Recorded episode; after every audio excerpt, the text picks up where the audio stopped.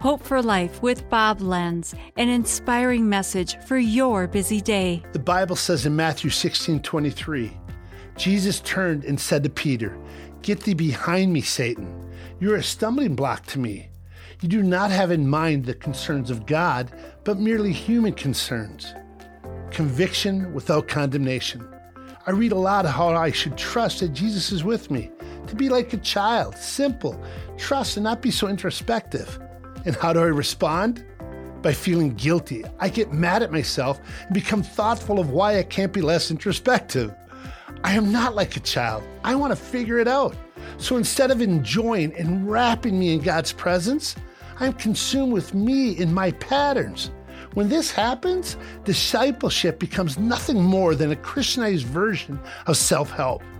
We become the center of our own Christianity. We become the focus, and our growth is the end result. Instead of His name, His glory, His purpose. Jesus, make my growth about you. Be glorified in me. This has been Hope for Life with Bob Lenz. Discover more at lifepromotions.org.